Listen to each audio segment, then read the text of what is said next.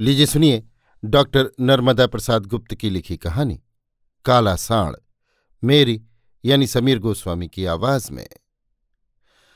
आखिर उस काले साण ने उसे ऐसे जकड़ लिया जैसे चोट खाया कोबरा हाथ पैर में जहाँ भी लिपट जाए, अपनी गिरफ्त में कस ले। उसने सोचा था कि काला साण का मसला है तो ज़्यादा से ज़्यादा एक आध कोई मज़ेदार घटना होगी जो किसी कहानीकार के लिए शायद काम की साबित हो। और उससे कोई कहानी बन जाए।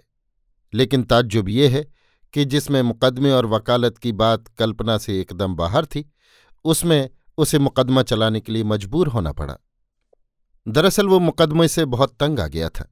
उसने महसूस किया था कि वकील होना एक मुसीबत पालना है, खास तौर से उस कस्बे में जिसमें तहसील भर हो। लोग छोटी छोटी बातों पर लड़ बैठते हैं और अपना समय बर्बाद करते हैं। जब देखो तब कोई ना कोई जरा सी बात पर अपनी नाक कटती देखता है और तुरंत दौड़ा आता है। हर आदमी यही सोचता है कि चाहे घर की मोरी का मामला हो या घूरे पर कूड़ा डालने का, कानून का पंजा जादुई करिश्मा दिखाता है और इसीलिए कुछ लोग तो कचहरी के आदमी होकर ही रह जाते हैं। वकील भी उन्हें इज़्ज़त देता है, क्योंकि उसके पेशे के कर्णधार वे ही लोग होते हैं। कुमुद ने जब वकालत शुरू की थी, तब से बेहद शौक था और वो सबका ख्याल रखता था। सोचा करता था कि कस्बे के सारे भ्रष्टाचारों को खत्म कर दूँगा। कानून का हथियार इतना पैना होता है कि उसके सामने चालाक से चालाक अपराधी नहीं ठहर सकता। पर उसके सारे संकल्प धरे के धरे रह गए। लोग उससे कानून के द्वारा भ्रष्टाचार करवाना चाहते हैं। इस वजह से वो इतना तंग आ गया था कि उसने मुकदमा लेना ही छोड़ दिया था। कुमुद के परिवार में केवल उसकी पत्नी शारदा और पुत्री सुमति ही थी। इस कारण उसे मुकदमा न लेने से कोई फ़र्क नहीं पड़ा। शारदा को उसका कमरे में यूँ ही पड़े रहना और किसी उधेड़ बुन में खोए हुए पूरी दोपहर काट देना ज़रूर खलने लगा था। उसे क्या मालूम कि कुमुद अब वकालत से ऊब कर कविता कहानी में डूबने लगा है। शाम को कुछ कवियों और लेखकों की बैठक जमती देख उसे शक हुआ था कि फिर एक बार वे उसे अपने जाल में फंसाना चाहते हैं। इसीलिए उसने अपने पति की घेराबंदी काफ़ी मज़बूत कर ली थी और हमेशा इस घात में रहती थी कि कोई मुवक्किल फंसे। जैसे ही कोई घंटी बजाता, वो स्वयं दौड़कर दरवाज़ा खोलती और उसकी पूरी जानकारी लेकर उसे बैठने के लिए कहती या कोई बहाना बनाकर टाल देती।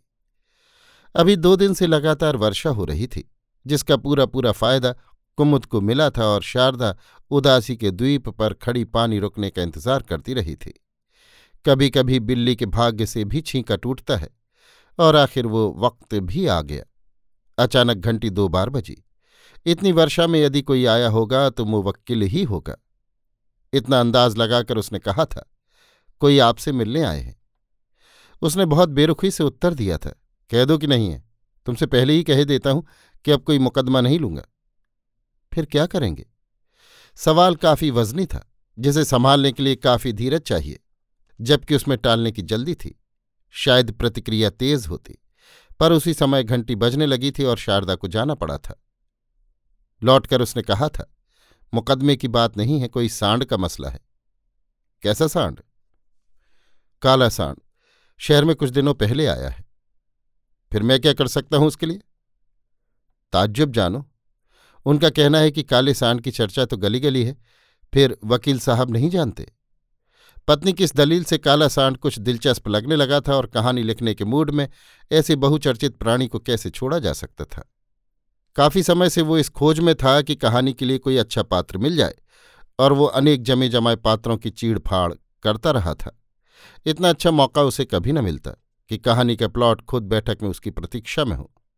एक क्षण की देरी किए बिना वो सीधा कमरे में चला गया और दोनों व्यक्तियों को किस्सा गो समझकर पूछ बैठा, क्या है काले सांड का किस्सा? गोरे पुरोहित और नन्हे यादव अपनी मुराद पूरी होते देख खुश थे। पुरोहित ने बड़े चाव से कहना शुरू किया था। वकील साहब, शहर में एक काला सांड आया है, जिसने गजब ढा दिया है। वो बैलगाड़ियों में जुते बैलों पर चुपके से हमला करता है और उन्हें तब तक खदेड़ता है जब तक वे जुआ फेंक कर आज़ाद नहीं हो जाते।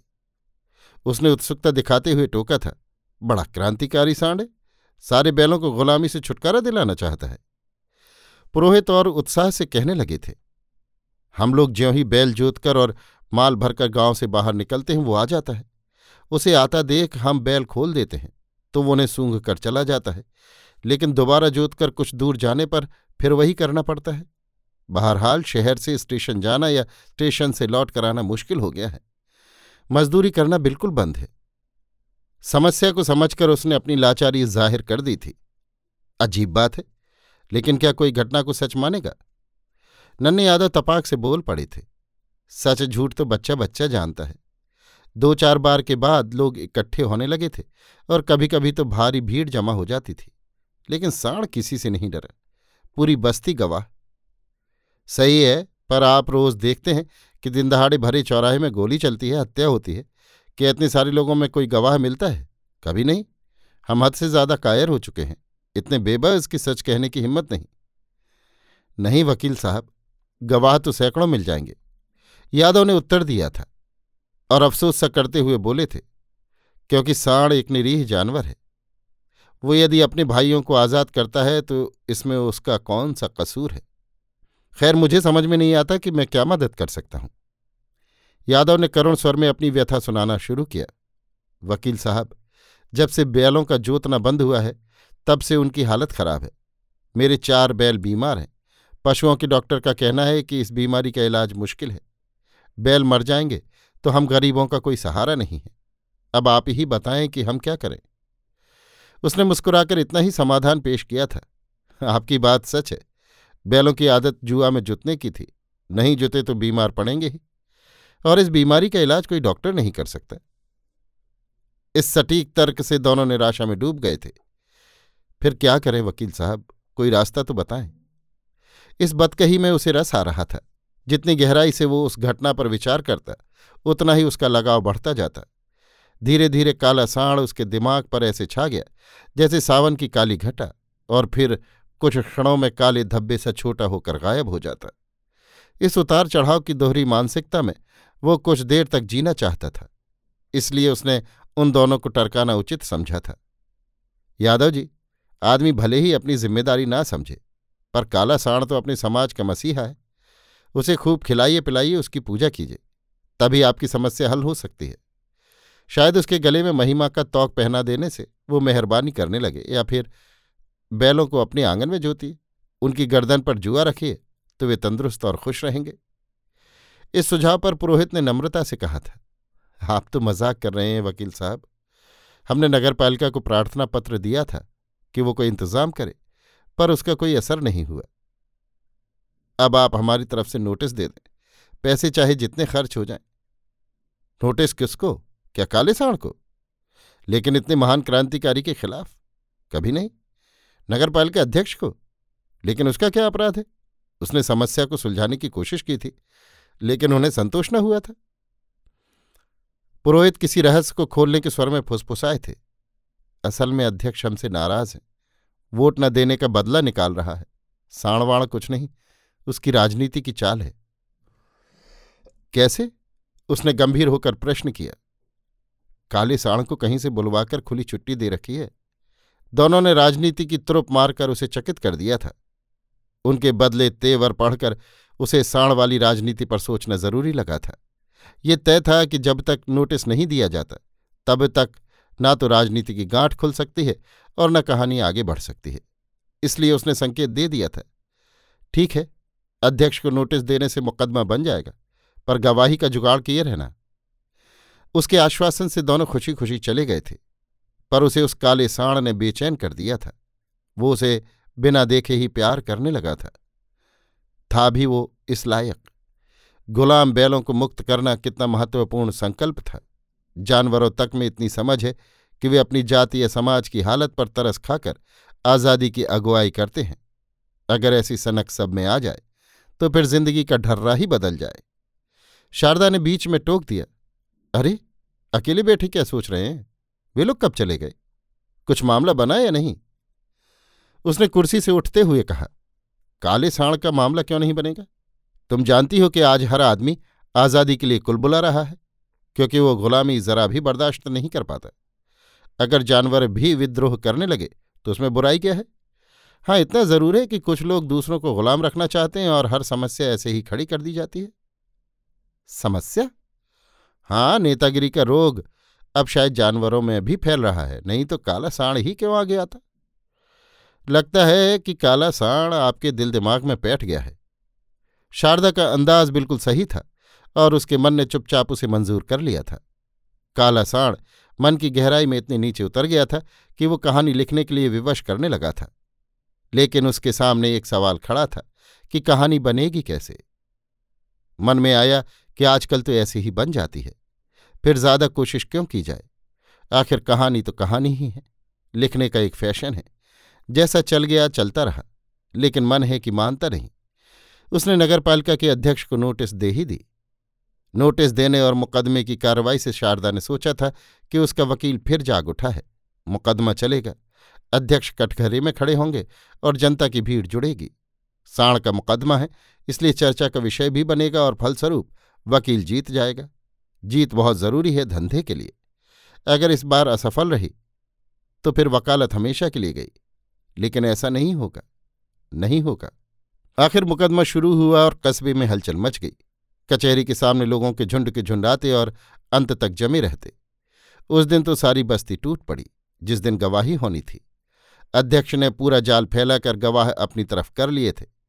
बस्ती के लोग सच कहने को भी तैयार नहीं थे। बुद्धिजीवी राजनीति का बहाना बनाकर कट गए थे। सच कहने की हिम्मत जैसे बिल्कुल चुक गई थी। तब बचा था केवल वही काला साण। काला साण, जिसे न तो वकील बरगला सकते हैं और न अध्यक्ष डरा धमका सकते हैं। मानो वही अकेला प्राणी था, जिसे झूठ नहीं फुसला सका। लेकिन सवाल तो ये है कि आज वो आता है कि नहीं। बैलगाड़ी मैदान के बीचों बीच खड़ी थी। एक तरफ़ कुछ ऊंचाई पर रखी कुर्सी पर न्यायाधीश बैठे थे और सारी कार्रवाई देखने के लिए चौकन्ने थे। उनकी दाएँ तरफ़ अध्यक्ष को घेरे नेताओं का झुंड बार बार हँसी के झनकारे छोड़ रहा था। उनकी नज़रें बहुत दूर तक दौड़ती और तुरंत लौटकर मखौल की मुद्रा में थोड़ी देर ठहरती, फिर ठहाकों में फूट पड़ती। बाईं तरफ़ खड़े थे उनके मुवक्किल। जो कभी उलझन में इधर उधर टहलने लगते और कभी उसके पास आकर फुसफुसाने लगते। मैदान के तीनों ओर भारी भीड़ थी, जो साण की प्रतीक्षा में कभी खामोश हो जाती और कभी अपनी आवाज़ों से मैदान गुंजा देती। सभी उत्सुक थे कि साण आता है या नहीं। कुमुद चुपचाप बड़ा आनंद ले रहा था। उसके चेहरे पर दर्प की दीप्ति ऐसे नाच रही थी, जैसे कि पूरे नाटक का सूत्र उसकी मुट्ठी में बंद हो। जब एक घंटे के ऊपर हो गया और साण नहीं आया, तब उसके मन में चिंता हुई।